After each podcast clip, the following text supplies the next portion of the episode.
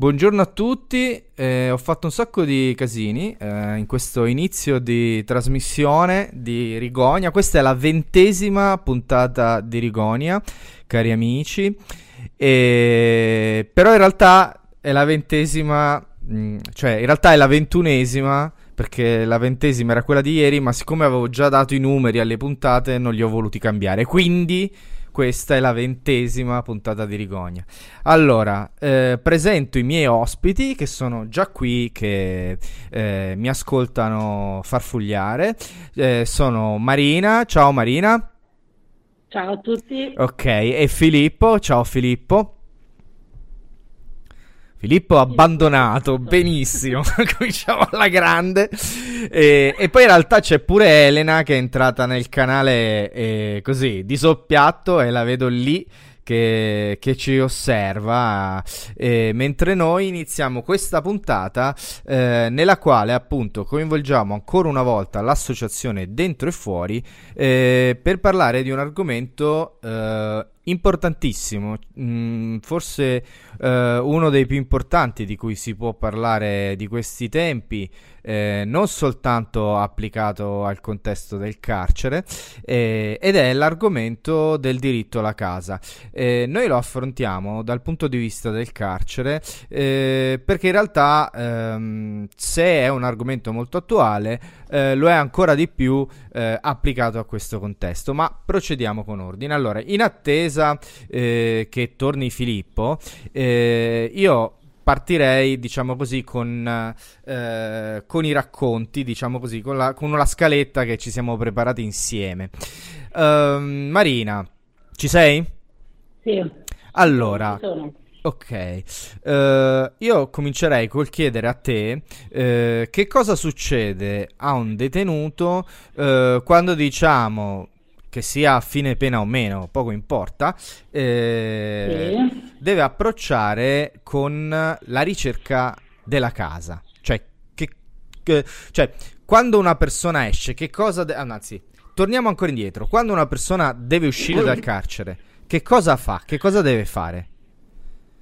Allora, sì, Mm, diciamo che il percorso è un percorso abbastanza stabilito, nel senso che una persona quando si trova in carcere eh, inizia a scontare diciamo, la sua pena all'interno delle mura penitenziarie e dopo un tot di tempo di pena scontata può accedere alle misure alternative, misure alternative che possono essere appunto eh, l'articolo 21, eh, la semilibertà, gli arresti domiciliari, diciamo una serie di eh, forme differenti eh, per continuare a scontare quella che è la propria uh, pena con delle restrizioni e che rappresenta diciamo poi quello che è un passaggio graduale verso il reinserimento, quindi un passaggio graduale uh, di ingresso dal carcere alla società.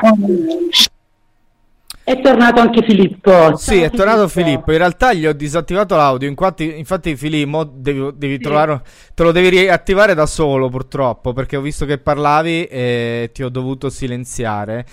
Mm, dai delle ditate allo schermo e, e, e trova la, l'icona del microfono che c'è, sono sicuro che ci sia. E anzi, perdonami se ho fatto sta cosa, sono stato uno sciocco. E, ma veramente, mannaggia a me.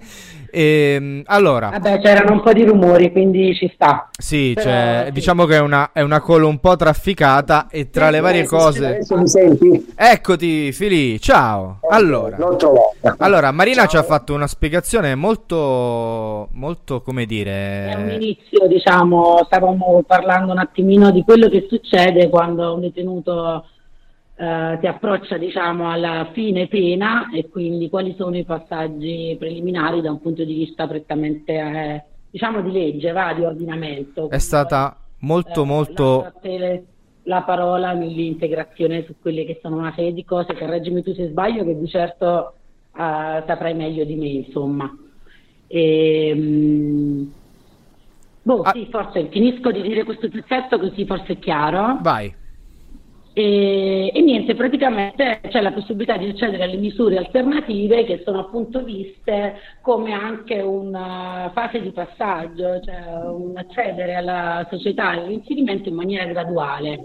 Quindi si passa un tot della giornata fuori dal carcere, ma poi si ritorna diciamo, in carcere a dormire o per metà della giornata, quando finisce l'attività lavorativa che si fa all'esterno, diciamo a seconda delle varie uh, forme a cui si accede. Ca- chiaramente si può accedere alle misure alternative uh, tramite uh, percorso comunque di uh, rieducazione, avendo già seguito quello che è il programma trattamentale all'interno del carcere, tramite appunto gli educatori, lo psicologo, il criminologo che sono appunto presenti all'interno della struttura penitenziaria. Ehm, la casa come rientra in tutto questo? Perché diciamo è un tassello fondamentale, perché chiaramente eh, spesso eh, per poter accedere alle misure alternative, soprattutto quelle eh, in cui non si prevede di tornare a dormire in carcere o anche quelle misure alternative che prevedono una permanenza di tutta la giornata al di fuori del penitenziario, è necessario come eh, prerequisito fondamentale per l'accesso alle misure alternative avere un'abitazione idonea dove eh, la persona può svolgere diciamo, eh, la sua misura alternativa. Eh, no, no, no, questa, chiama Franco non chiamarmi. Questa, Filippo? Filippo, guarda che sei in diretta. Ti sentiamo.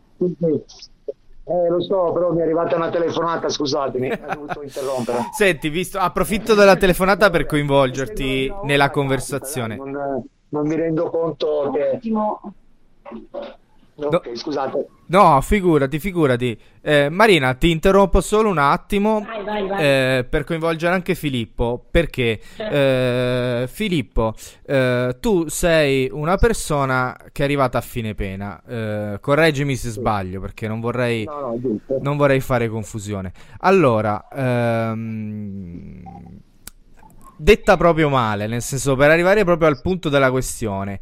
Eh, che cosa hai dovuto fare, eh, diciamo così, poco prima di uscire, visto quello che eh, ci ha detto Marina, e che cosa, che cosa, stai affrontando adesso che sei uscito di fatto? Cioè, qual è la tua storia? Nei margini in cui vuoi raccontare proprio i fatti tuoi, puoi anche essere generico, nel senso spiegarlo come se fosse, diciamo così, non dico un altro, ma sì, anche. E niente, quando alla fuoriuscita dal carcere ti ritrovi poche parole da solo, c'è, c'è poco e niente. Quei pochi servizi che dovrebbero funzionare per l'aiuto ai detenuti, eh, la maggior parte delle volte rispondono che non hanno i mezzi, non hanno i fondi o quei pochi che hanno li hanno già messi a disposizione di altre persone. Ed è abbastanza complicato il tutto. Poi se esci che non hai una famiglia dietro la schiena è ancora più difficile, ti ritrovi in un limbo, non sai dove sbattere la testa, diciamo. Quindi diciamo che eh, una cosa che si può pensare o si può dire riguardo alla condizione di una persona eh, che mette fuori, eh, i, i, fa il suo primo passo, appunto, il primissimo passo appena uscito dal carcere è che ti conviene, eh, ti conviene trovarti nella città dove sei nato e cresciuto eh, e che te la tua famiglia nel, nel, frattempo non abbia avuto problemi, stia bene, sia integra, abbia delle risorse, perché altrimenti tutta questa roba, cioè tipo per cominciare appunto come abbiamo detto la casa, eh, te la devi trovare tu, ce la devi vivere già sì, devi avere, devi avere, un, qualcosa, devi avere un qualcosa perché sennò la fuoriuscita dal carcere sei da solo. Cioè tu vieni preso dall'interno del carcere e messo fuori dal cancello. Boh, è come se ti viene detto arrangiati. Ok, è perfetto. È, è un problema tuo. Però abbiamo... De- Vai Maria. Uh, scusami, uh, Fili, tu non hai avuto accesso alle misure alternative, quindi no. tu hai scontato tutta la tua pena in carcere, giusto? Giusto, sì. Come mai? È perché anche queste le misure alternative anche all'interno del carcere vengono predisposte dagli educatori come veniva detto prima eh, ma anche lì deve, non so che criteri usano, c'è il criterio che usa un educatore o chi per sé. Eh, eh? L'abbiamo perso. Eh, non, non, si capisce chi mandare e chi non mandare. Ah, ok. Quindi il criterio, diciamo così, non è ben comunicato, nel senso che se c'è, eh, diciamo che tu, in quanto detenuti, non, non, è che lo conosci proprio, non è che è molto... Eh, non è che è proprio molto chiaro. Ma eh, non ho capito, scusa. Allora, eh, approf- allora, quello che stavo dicendo è che eh, queste misure alternative, il modo in cui vengono applicate, diciamo, vengono, vengono attribuite, eh, non è particolarmente chiaro, nel senso dal punto di vista del detenuto, cioè tu non sai effettivamente... No, no eh, allora, per legge è chiarissimo. Ok, certamente. Cioè, un, un, due terzi di pena e tutto quanto, comportamento buono e tutto poi quello che realmente viene fatto non, non si sa perché non, non, non ti viene spiegato, non, si sa perché prendono una determinata persona o l'altra no, anche se l'altra magari ha lo stesso eh, percorso uguale identico, però viene scelto uno. Adesso il criterio vero e proprio, eh, quello sarebbe da chiedere a qualche addetto ai lavori. Ok, perfetto. E c'è un'altra cosa che, che, mi chiede invece Elena, dalla, da, che è una nostra volontaria di, di, Dentro e Fuori, che prima stava anche origliando la nostra conversazione, adesso mi sa che è uscita. E, ah no, eccola là.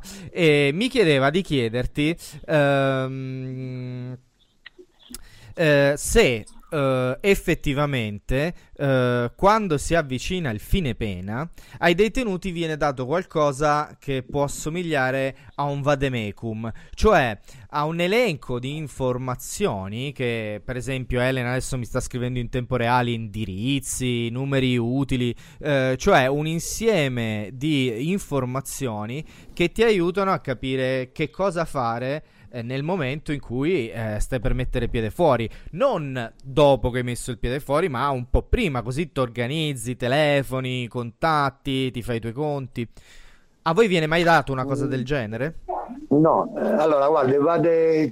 c'è un libricino dove ci, c'è scritto tutte queste cose qua.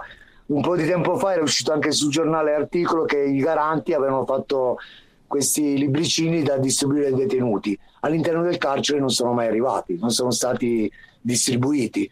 Eppure dicevano che erano stati fatti, sono stati spesi i soldi e tutto quanto, però c'è un libricino che invece ti viene dato dal momento in cui entri, che ti dicono come devi comportarti, cosa devi fare, queste cose qua, ma all'uscita non c'è proprio niente. Ah, quindi come dire, le informazioni ce l'hai dentro, poi quando esci, insomma, stai uscendo e quindi insomma. Stai uscendo e niente, rimani sei solo, devi, se non hai una famiglia, un, un supporto, sei, sei portato a tornare sulla strada di prima. Ok. Cioè, hai poche possibilità perché c'è un ex detenuto mh, anche per il lavoro, quelle cose lì, essendo stato fermo anni, chi ti, ti assumerebbe mai? Certamente, e infatti, Senza... nel senso poi il lavoro, però per il lavoro credo che ci siano dei meccanismi un po' più oliati, diciamo, nel senso, cioè la casa è particolarmente complicato come tema. Adesso correggimi la se ti conosce meglio. La casa è quasi una cosa impossibile. Eh, infatti, Diventa infatti. Un, un, tema cioè improponibile a, a, chi, a, qualsiasi ente. Al senso sociali dicono che loro non hanno i finanziamenti, eh, l'emergenza abitativa viene fatta esclusivamente se tu fai dei percorsi comunitari o roba del genere. Cioè anche lì è diventata una cosa cioè, assurda, non, non riesci a, a, a entrare in quei, in quei, passaggi dove potresti poi fare quelle domande. Ok, io eh, Marina ci sei? Sì, ci sono. Come stai, Marina? Mi ascoltavo molto attentamente. allora, eh, io da scaletta adesso rispetto a quello che ci ha dato Filippo ho una domanda che ti rivolgerei e che eh, secondo me certo. eh, è importante, almeno credo che sia importante. Cioè, al netto di tutto questo, al netto che quando esci eh, sei da solo, al netto del fatto che il vademecum, diciamo, come, come gestire la, l'incarcerazione, te lo dicono all'inizio e alla fine in bocca al lupo non sei più un problema nostro. Eh, chi, chi dovrebbe o chi potrebbe, chi avrebbe la possibilità di aiutare queste persone ad affrontare queste difficoltà in maniera un pochettino più logistica, diciamo, nel senso mh, mm, con un po' di criterio, cioè eh, chi avrebbe i mezzi e le risorse per mettere un detenuto nella condizione di trovarsi una casa, un lavoro, insomma, per ri- rientrare nella vita di tutti i giorni? Eh, eh, Diciamo che questa è una domanda abbastanza interessante, nel senso che tu dicevi chi potrebbe, chi dovrebbe, secondo me ci sono delle differenze, nel senso che non mi viene da pensare che chi dovrebbe eh, è lo Stato. Vabbè, cioè, certo. Nel senso, il detenuto è comunque affidato allo Stato.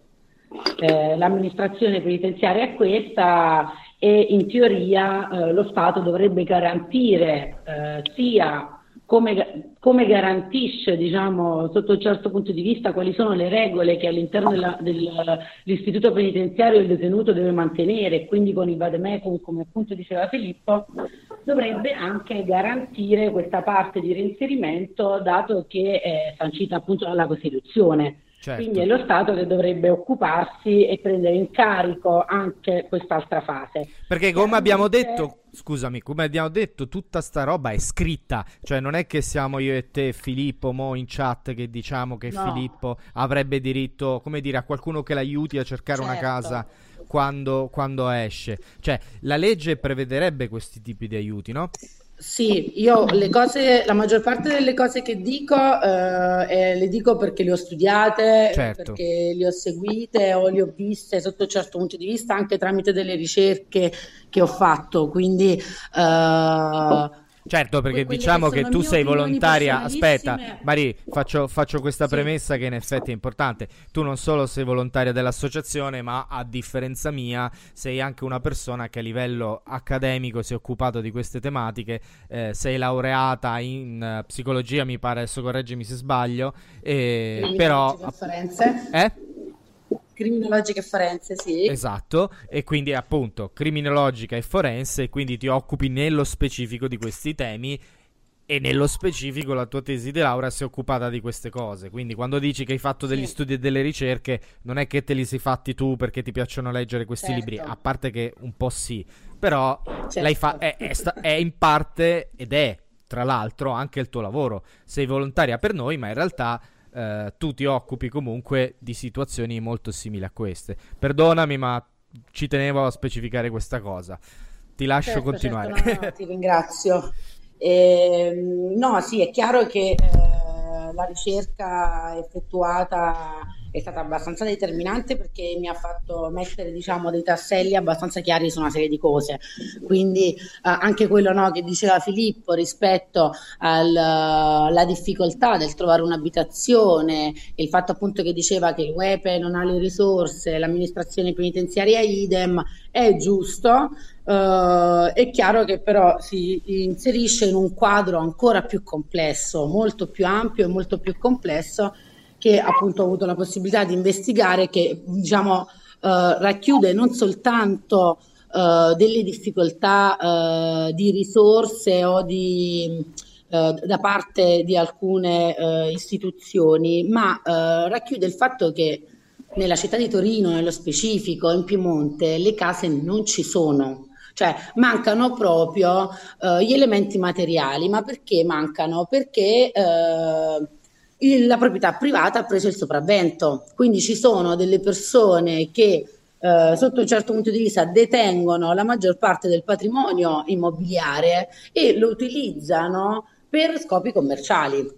Quindi banalmente eh, la casa che di base è eh, un diritto è un qualcosa che ti permette eh, di determinare la libertà individuale dà a tutte le persone, agli abitanti, la possibilità di autodeterminarsi, tessere una rete di relazioni, avere delle certezze, è diventato un qualcosa di commerciale quindi eh, si basa su appunto l'affitto ai studenti e la possibilità di poter eh, lucrare, no? poter avere certo. guadagno. Questa cosa ovviamente eh, prevede di avere pochissime abitazioni collegata poi al fatto che a un certo punto eh, diciamo, il problema abitativo eh, si è tramutato in un, eh, un'abitazione di massa, no? Certo. quindi come dei bisogni standardizzati e quindi eh, si è parlato di riqualificazione dei territori, creazione di abitazioni, quindi anche diciamo rispetto alle politiche abitative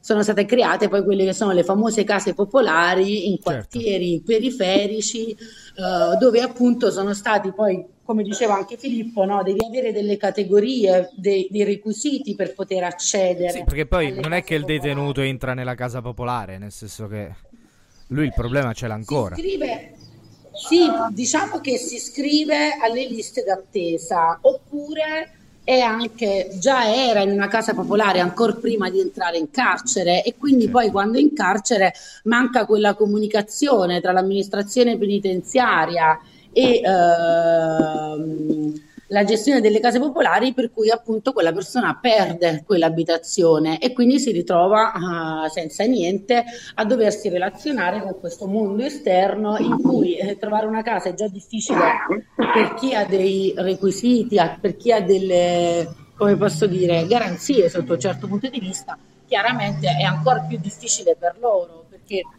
eh, diciamo che eh, i locatari chiedono delle, delle garanzie.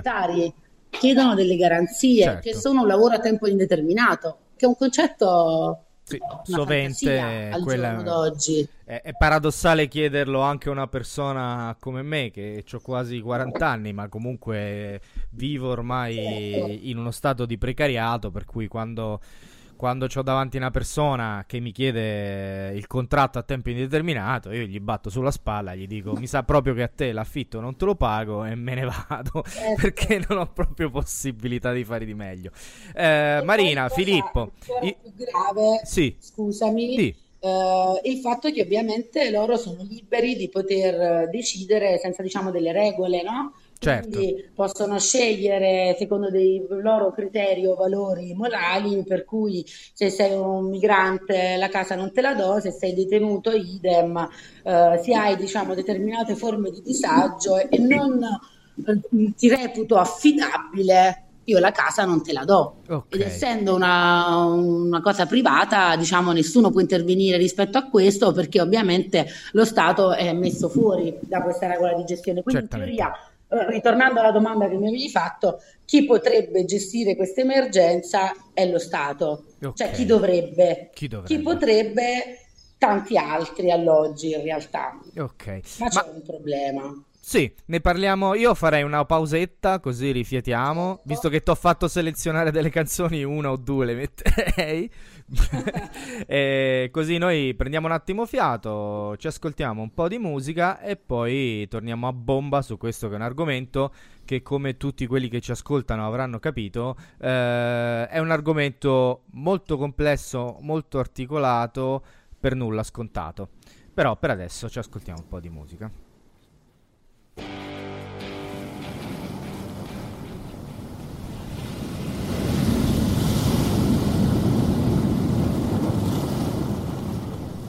Parla. Adesso siete in onda. Non si dicono le parolacce alla radio. Lucia mi ha detto che dico troppe parolacce.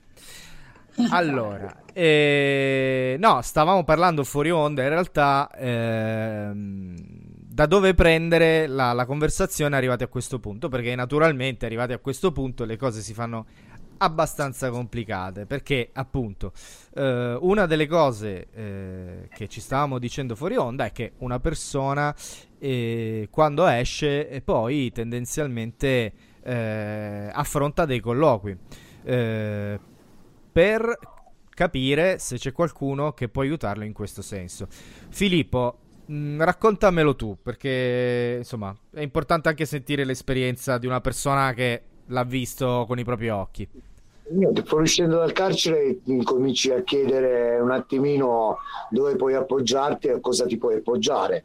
Eh, ci sono delle associazioni, ci sono delle associazioni che hanno degli, degli alloggi che eh, dovrebbero usarli per eh, aiutare persone fuori dal carcere o persone che hanno problematiche anche esterne.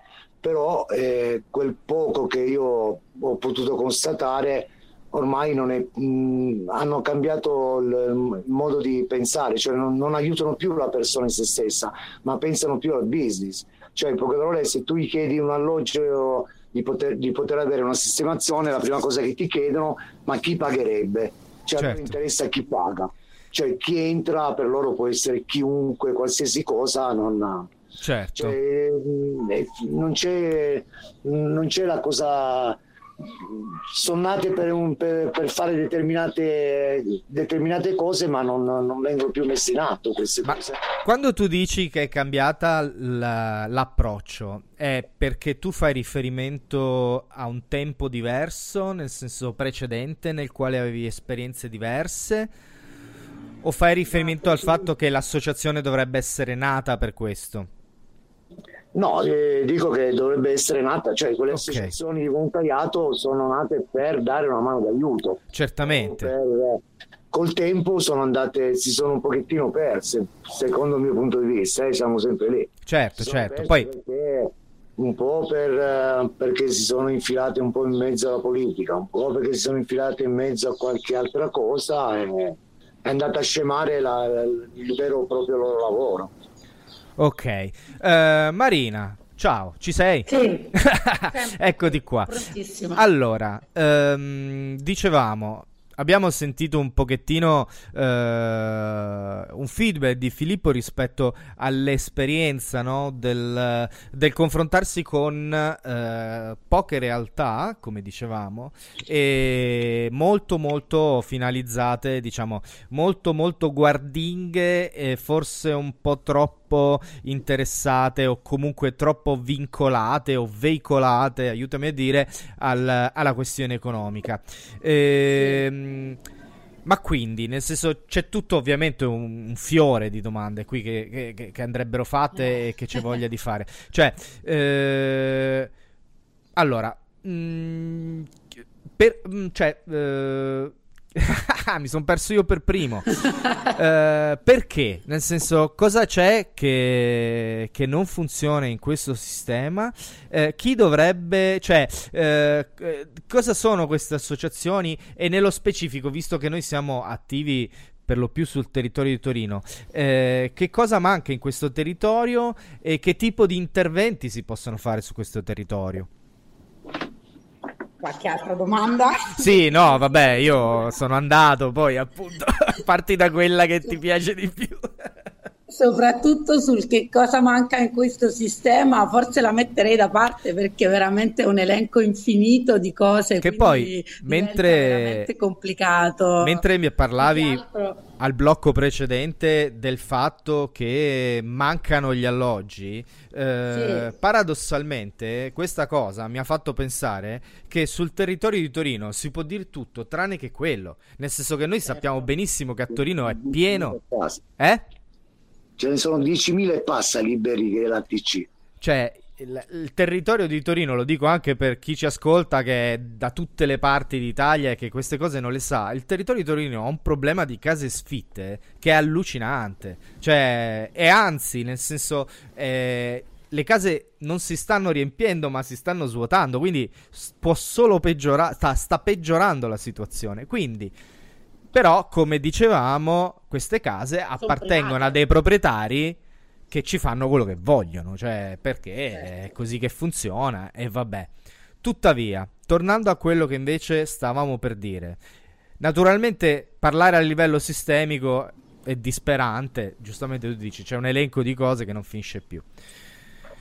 Ma quindi, da dove Cosa si riparte, succede? detto questo? Da dove si parte? Perfetto. Forse ci conviene partire eh, riprendendo anche quello che diceva Filippo e rispetto anche alla tua domanda, no? Cioè, eh, qual è il problema, che cosa succede? Cioè, yes. quando io dico mancano le case, perché in realtà manca l'accessibilità alle case. Yes. Perché okay. i criteri di accesso per queste case sono per una piccolissima fascia della popolazione e soprattutto mh, eh, il problema risiede anche nel fatto che eh, in una difficoltà di gestione dove gli assistenti sociali del WEPE hanno delle difficoltà nel reperire delle abitazioni eh, per i detenuti, parlo nello specifico, gli educatori idem perché ovviamente sono tutte persone e figure oberate di lavoro in sottonumero rispetto alla quantità di persone recluse che devono seguire chiaramente diventa molto complicato no? seguire anche quest'altro pezzetto certo. qui. Uh, ci sono diverse poi associazioni, cooperative, diciamo i famosi enti del terzo settore che uh, si sono diciamo un po' insinuate in questo vuoto anche grazie a uh, dei bandi che sono stati appunto diffusi che provavano più o meno ad affrontare questo tema abitativo motivo per il quale d'altronde a Torino sono nate poi le social housing, no? i social certo. housing che sono appunto proprio queste strutture che hanno l'obiettivo di mh, mm, uh, mettere a disposizione delle abitazioni per una determinata fascia della popolazione. Diciamo che il problema è proprio un po' questo, no? cioè che con la crisi sì, è, è, è aumentata no? quella che è la maglia del disagio sociale. Certo. È quasi come se fosse stata creata una nuova categoria che viene chiamata l'area grigia, sì. che sono tutte quelle persone che rischiano di eh, cadere in forme uh, di marginalità importanti anche abitative che quindi l'obiettivo è proviamo a riprenderle ancora prima che cadano in marginalità, quindi diamogli un'abitazione ad un prezzo calmierato sì. che mediamente può essere allora accessibile ma che non è assolutamente accessibile ai detenuti, certo. perché comunque parliamo di affitti di 300-400 euro che per un detenuto che esce sono decisamente inaccessibili, quindi uh, il territorio torinese è molto vasto di queste esperienze, ma sì. ovviamente sono tutte esperienze che nel momento in cui, e lo posso dire come esperienza diretta per chi li ho intervistati, gli si viene a chiedere avete problemi ad ospitare un detenuto, loro mi rispondono con il politic correct del no, sì. ma che poi durante tutta l'intervista emerge quanto per loro sia importante sia che ci sia qualcuno dietro che li segua, certo. quindi rientra poi nel quadro dell'assistenzialismo totus totale no? di una persona che sembra quasi netta e incapace di poter stare al mondo.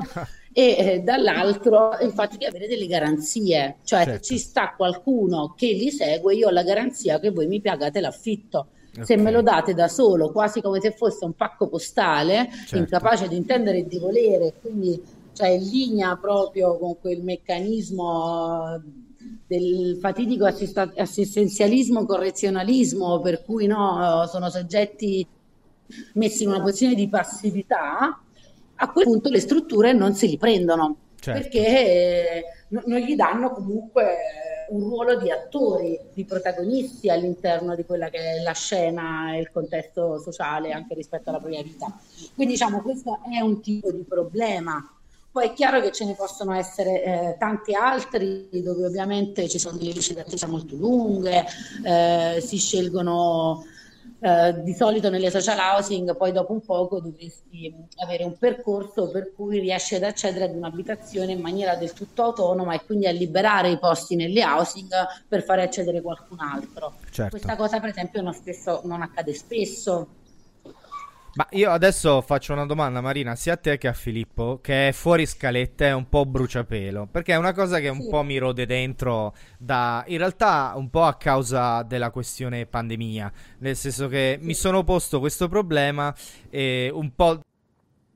Eh, ma non mi ha particolarmente entusiasmato. E, e mi rendo conto che la mia è uh, una cosa, cioè chiedere questa cosa non si dovrebbe fare, eh, però eh, per la particolare situazione dell'Italia eh, bisogna tuttavia farlo. Due punti. E la Chiesa? cioè, gli oratori, a dove stanno? Eh, anche lì Cioè, gli ora... Vai, figli. Vai, figli, dai, dici. Yeah, secondo me anche lì è subentrato, sono subentrati i soldi. Anche, anche lì la Chiesa guarda molto anche a, al guadagno. Ci sono poche realtà di pochi, come hai detto te, oratori, diciamo, che fanno realmente un qualcosa, se no la maggior parte sono anche lì loro come le social, social housing che diceva Marina, sono tutti improntati sulla questione del guadagno. E quindi?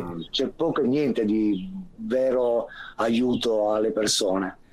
Quindi di, diciamo di fatto il vero problema del detenuto... Questo... Eh, dimmi Maria, scusami scusami, no, per onor di cronaca aggiungerei a questo che secondo me è importante non fare uh, mai di tutta erba un fascio, okay. nel senso che ci sono tantissime comunque associazioni anche a sfondo religioso che chiaramente si spendono tantissimo sul territorio, ma anche loro, cioè il problema è che qui uh, il, uh, l'obiettivo non è individuare un capro espiatorio, un nemico pubblico, certo. perché anche loro sotto un certo punto di vista vivono una grandissima grandissima difficoltà, eh, che è appunto quello di avere delle risorse anche minori rispetto a quella che è la richiesta che proviene dall'esterno, eh, sono sempre pieni, cioè tutti i dormitori eh, sono sempre sovraffollati certo, perché chiaramente l'esigenza è tantissima. Con eh, il periodo eh, del Covid è aumentata questa esigenza perché chiaramente c'è stato un movimento di massa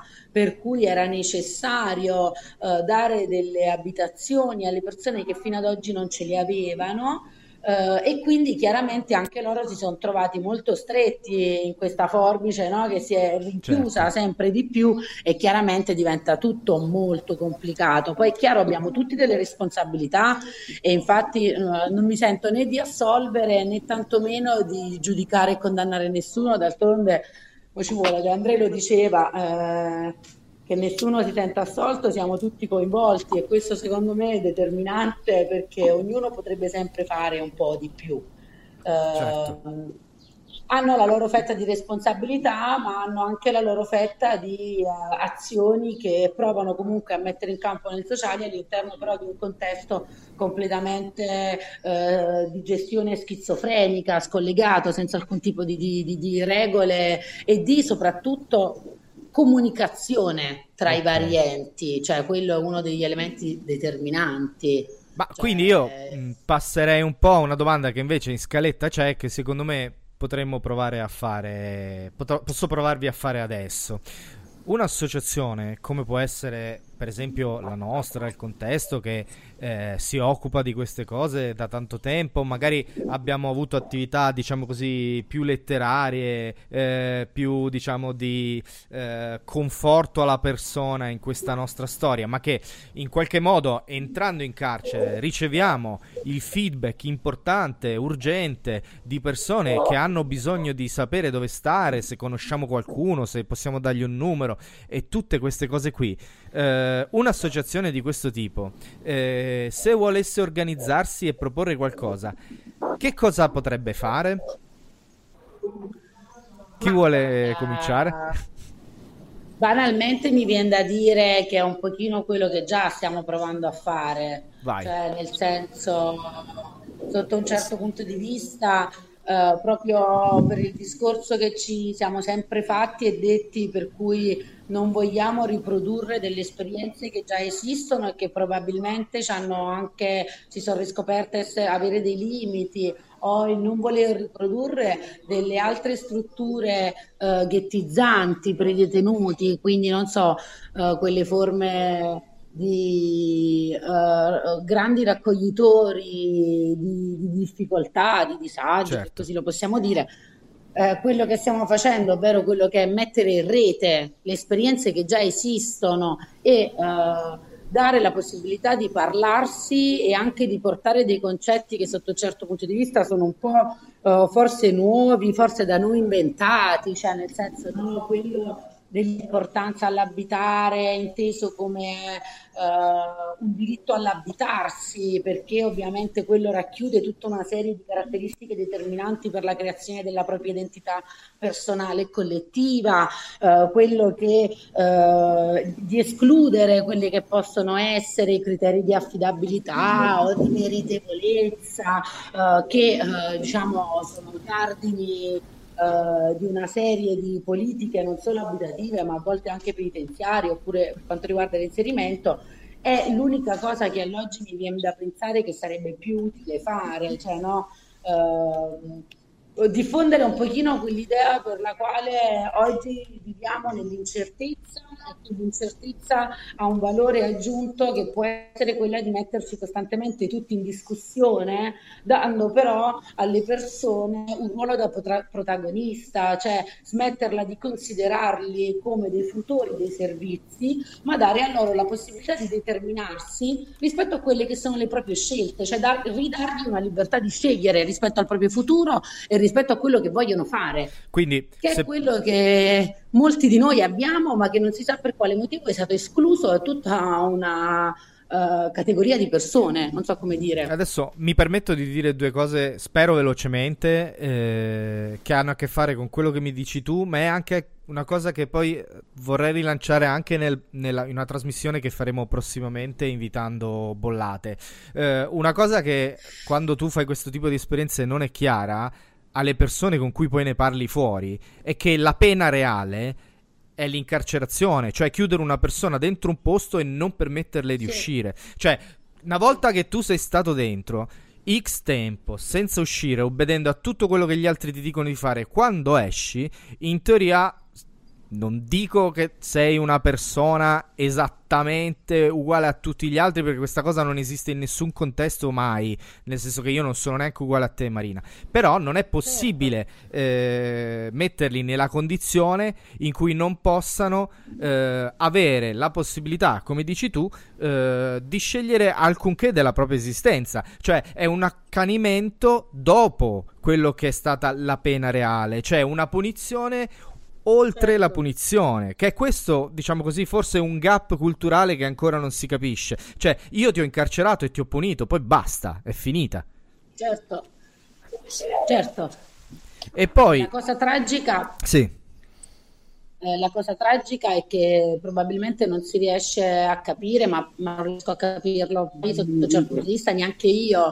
E infatti, sotto un certo punto di vista lo riporto per come mi è stato raccontato uh, dalle persone chiuse eh, nel carcere dell'Orusco di Torino con cui ho avuto la possibilità di parlare e che devo dire sono la mia formazione principale, no? perché certo, anche per me. mi hanno insegnato quel mondo lì, e che la cosa più tragica che non si riesce a capire è che il carcere uh, forgia la, il carattere, forgia la persona, cioè uh, esistono all'interno tutta una serie di rituali di cui parla Goffman, sempre non ne parlo io assolutamente, che uh, degradano no, l'essere umano tantissime persone credono che il fa- aver avuto delle esperienze estreme o anche l'essere stati vittime di qualcosa eh, ti dia la possibilità di avere una comprensione più autentica delle cose, ma in realtà non è così, perché il vissuto di dominio e di potere a cui loro sono, fra virgolette,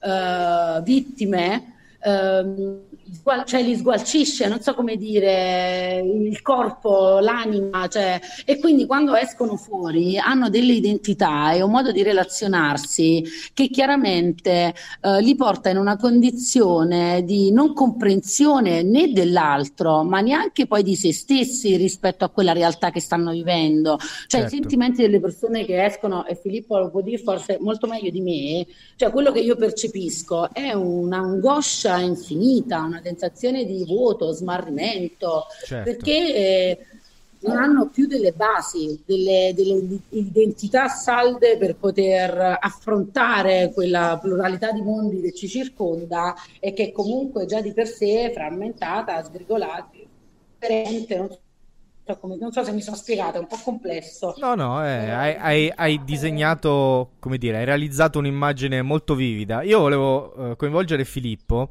eh, il quale naturalmente sente tutte queste conversazioni, ma poi alla fine, eh, come dire, è il diretto interessato alla questione. Sì. Filippo, ci sei? Sì, sì, sono qua. Eh, ti...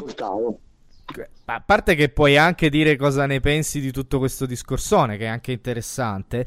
Eh, però io volevo anche chiederti, eh, secondo te, mh, diciamo, dal tuo punto di vista, eh, quali dovrebbero essere gli interventi più urgenti? Cioè, ehm, tu che appunto hai vissuto questa esperienza, eh, quali sono le cose che aggiusteresti subito? Banalmente, se c'è un rubinetto che perde, lo chiudi.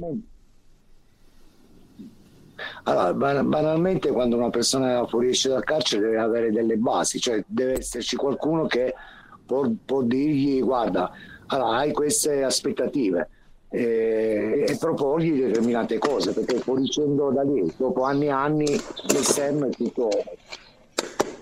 Che succede? Sento rumore di portoni. Anch'io non ho capito. eh, Vai. Non arrivava da qua. Ok. In strada. Ok.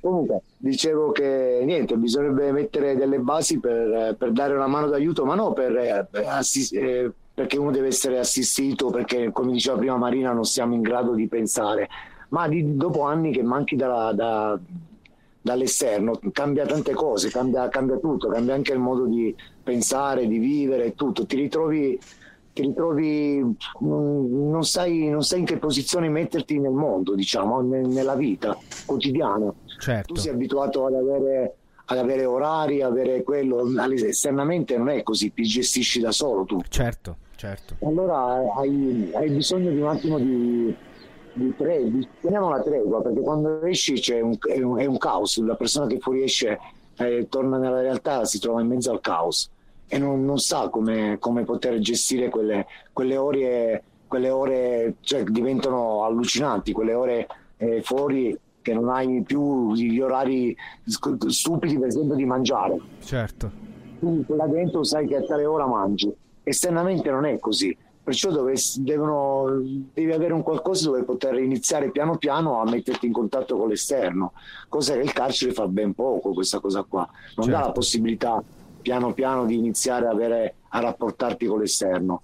Loro prendono, se hai la fortuna di entrare nel, nel, nel di essere preso e messo insieme in libertà, magari hai qualche aiutino in più, ma se certo. fuoriesci come liberante sei, sei, sei solo, non, niente, è complicatissimo, non certo. sai dove, dove andare. Quindi... E, e, torni, e, torni, dove conosci. Il problema è che torni dove quello che tu hai lasciato. Perché partiamo dal presupposto che uno entra lì dentro, ma ti fermo all'epoca in cui sei entrato. Certo, certo. Sei uscito, quegli anni lì non sono passati nella tua testa. Ho capito. E aspetta che Marina mi sta scrivendo su WhatsApp. ah, beh, certo. Marina mi, mi, mi, suggerisce delle domande. Adesso io lo, lo sto esplicitando. Magari. Tra l'altro, Marina, ti ho, ti ho, silenziato perché credo entrassero dei rumori di traffico. Eh, quindi ho un attimo tolto il, la voce al microfono. Ma eh, la cosa paradossale dello strumento che sto usando è che vi tolgo la voce ma non ve la posso ridare, che è un po' una porcheria.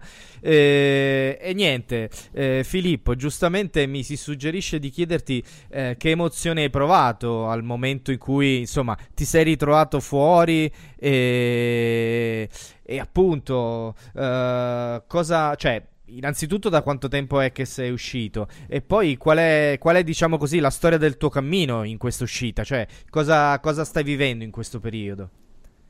Allora, sono uscito, sono sei mesi. Ok. Questi sei mesi, eh, questi sei mesi sto lottando per riuscire a trovare un posto dove, dove vivere, dove certo. abitare.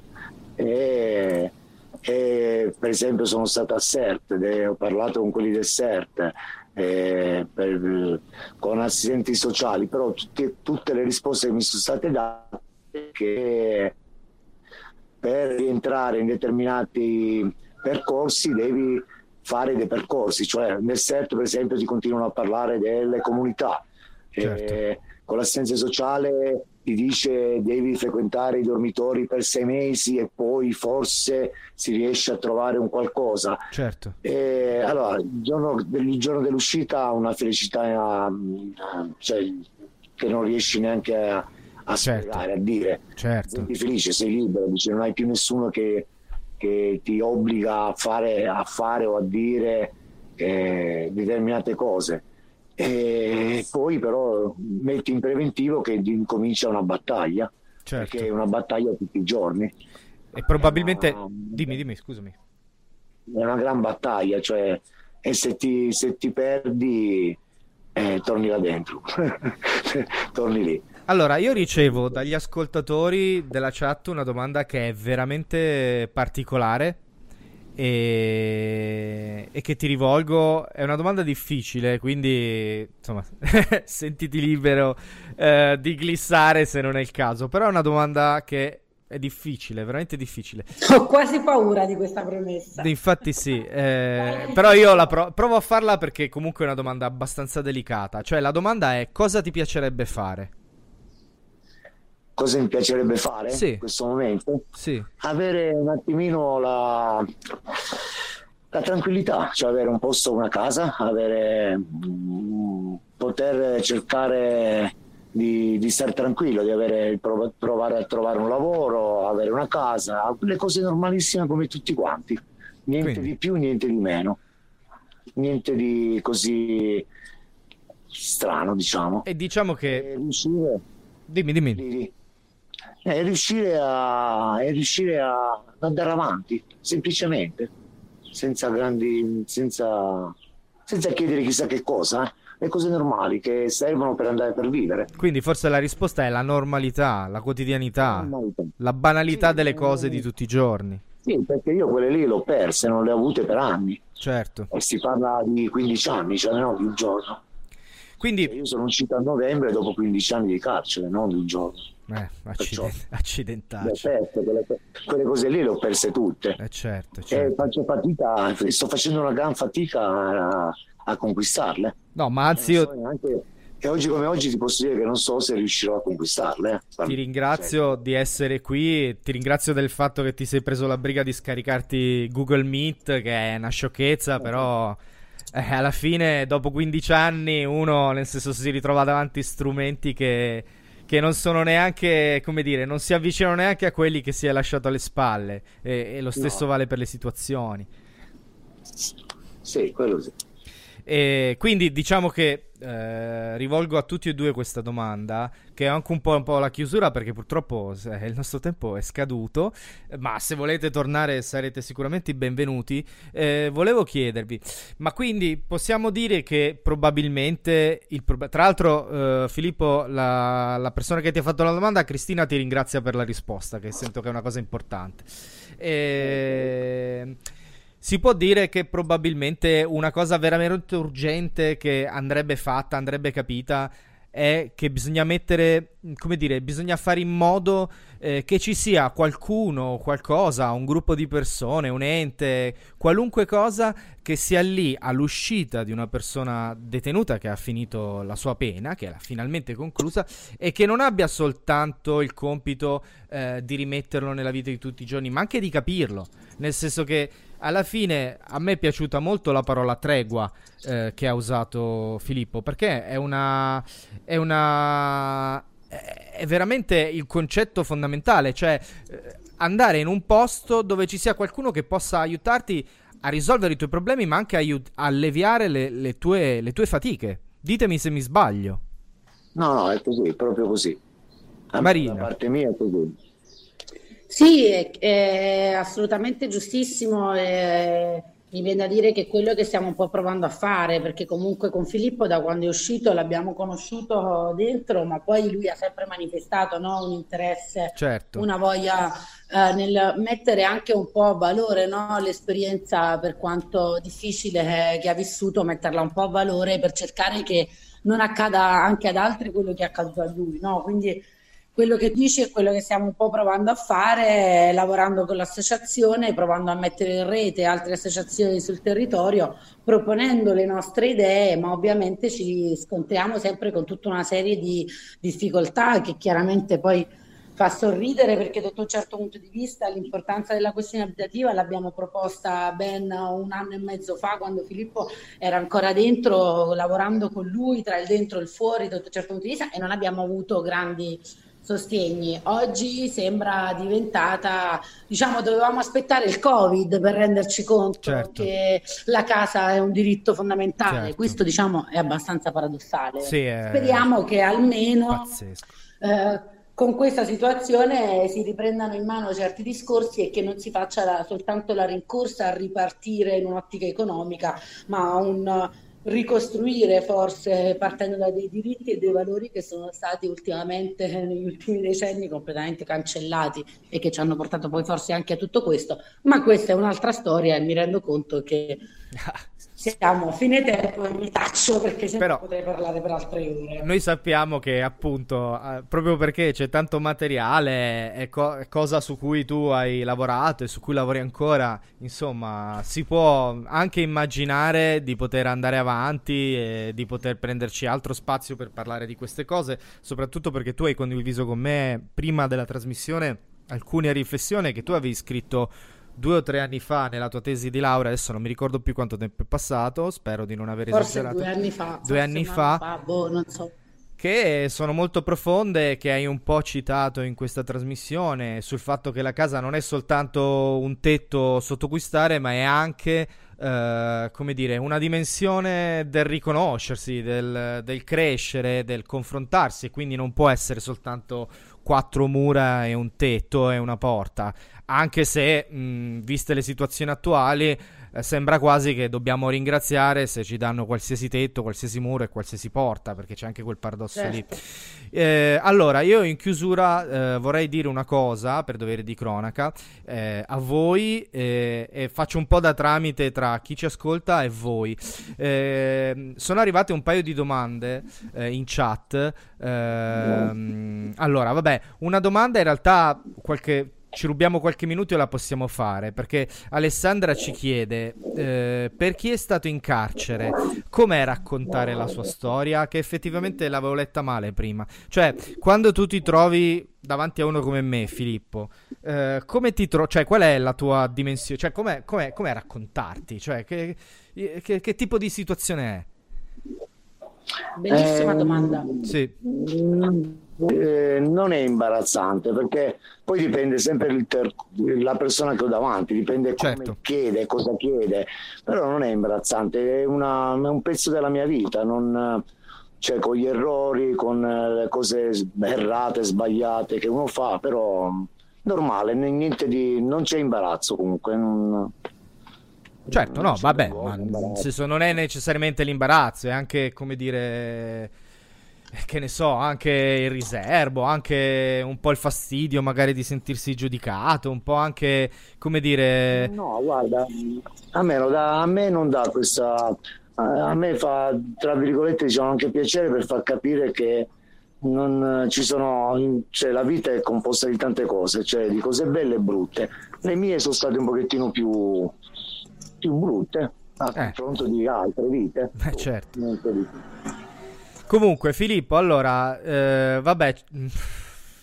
Allora, ci sono anche delle domande molto personali che non ti voglio rivolgere perché vorrei un po' difendere il tuo diritto ad avere i, i cazzi tuoi, scusatemi il francese, eh, che secondo me è, è importante, nel senso che poi nell'esperienza di fare i volontari c'è anche quello, un po' imparare la delicatezza di avere davanti la persona che è davanti per quella che è in quell'esatto momento, non per quella che era prima uh, o per quella eventuale che sarà dopo.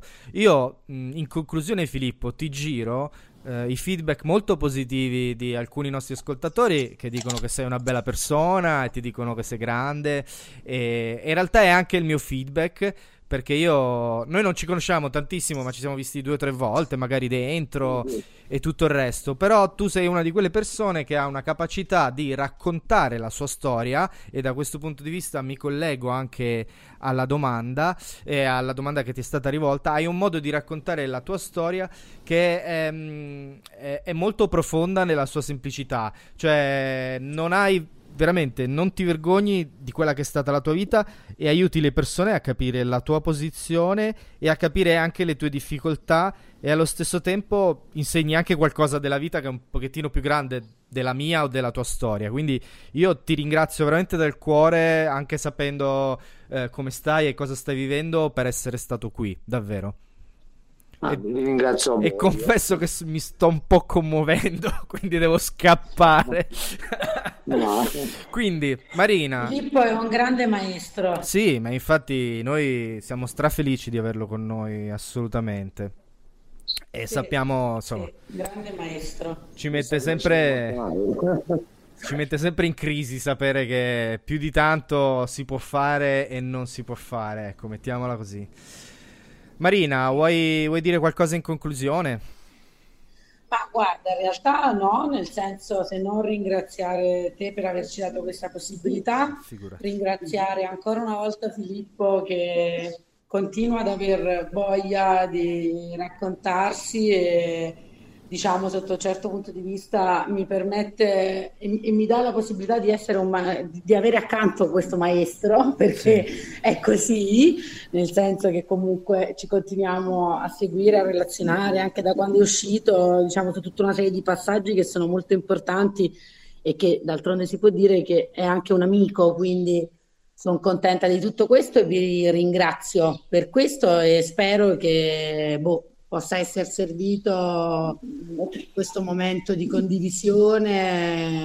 Può essere una buona com- può essere al di là poi della diretta, sicuramente questo può essere una piccola gemmina da far girare quando cerchiamo di spiegare perché ci teniamo a queste cose e perché certo. eh, le raccontiamo. Tra le altre cose, a margine, Filippo, guarda che su Radio Antidoto puoi trasmettere pure dal cellulare, quindi ti venisse in mente di fare la radio, hai un benvenuto ufficiale. Ok, va bene, grazie. Così e coinvolgi pure Marina, l'amica tua. no, vabbè, scherzi a parte. Noi chiudiamo con un pezzo che tu hai citato prima, Marina. E cogliendo ancora l'occasione per ringraziarvi, eh, saluto perché è veramente arrivata l'ora eh, magari replicheremo. Eh, insomma, non c'è molto da dire. Credo che le, quello che ci ha raccontato Filippo è, è, tutto quello con cui eh, c'è bisogno di lasciare questa diretta. Eh, vi lascio con la programmazione di Radio Antidoto e noi ci sentiamo domani con un ospite che sono finalmente pronto a rivelare, che è il nostro Fabio Bruno. Eh, e altro però non vi voglio dire. Eh, un abbraccio a tutti, grazie ancora Marina, grazie ancora Filippo. Fate grazie veramente una buona giornata e, e, ciao, ciao, veramente. Adesso ciao, ciao. vado. Ciao ragazzi. Ciao, grazie. Ciao. ciao.